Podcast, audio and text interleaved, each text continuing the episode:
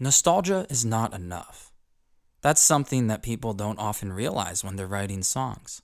If you describe to me the place that you grew up, the houses, the roads, the animals, and this would be country music especially, don't just give me the details. Give me the story. This song by Justin Moore, We Didn't Have Much, is badly missing a story. And I know why. I'll get into the details of that and more as I talk about his new single released on October 9th. This song starts out with an acoustic guitar, a snare drum, and an organ. This is a perfect trio. I like the way that the acoustic guitar stands out, and you don't even notice the organ until you listen for it. The snare drum simply keeps rhythm. It's live drums throughout the mix, although the equalization takes off a lot of the kick, and that seems to be a loss. I still enjoyed listening to this song for the sound's sake. The lyrics are very heavy on imagery. They're very light on story, as I've discussed. There's a two part first verse going into a chorus, then it cuts, it goes back into a shorter second verse, into a chorus again, and there's a guitar riff for the bridge, followed by a short verse and a chorus, and another guitar riff for the outro. The song tries to make up for the fact that it's not very long. It clocks in at under three minutes long by making two shorter verses near the end. What really should have happened is the second verse should have added instrumentation to heighten the sound and to heighten the intensity, and it should have doubled its length to keep you interested in the story. But because there's no story to tell, it simply has to jump right back into the chorus. It sounds like a short story that would get submitted to the New Yorker or the Atlantic and would definitely get rejected. That's the quality of the writing in this song. I'm going to have to give that credit to Jeremy Stover, Randy Montana, and Paul DiGiovanni. The production was also done by Stover along with Scott Borchetta. What do you notice?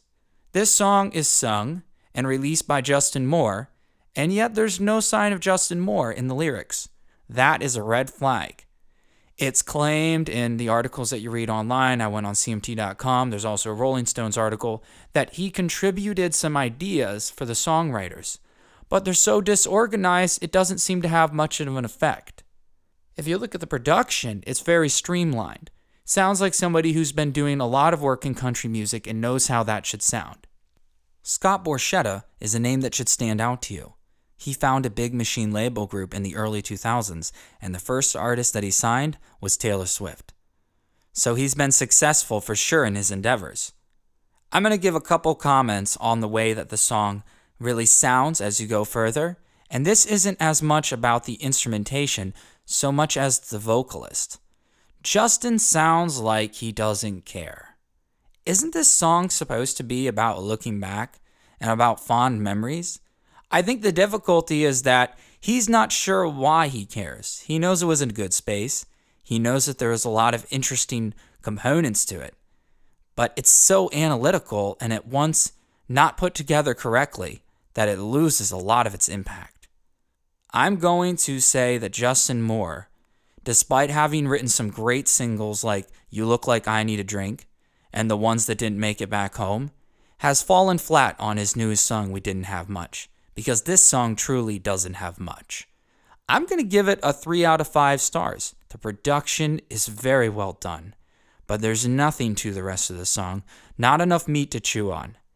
If you really want something good to listen to, maybe check into Thomas Rhett or some of Justin Moore's earlier music.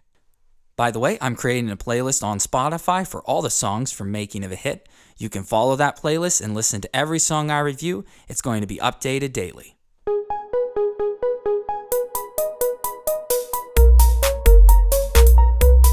Making of a hit.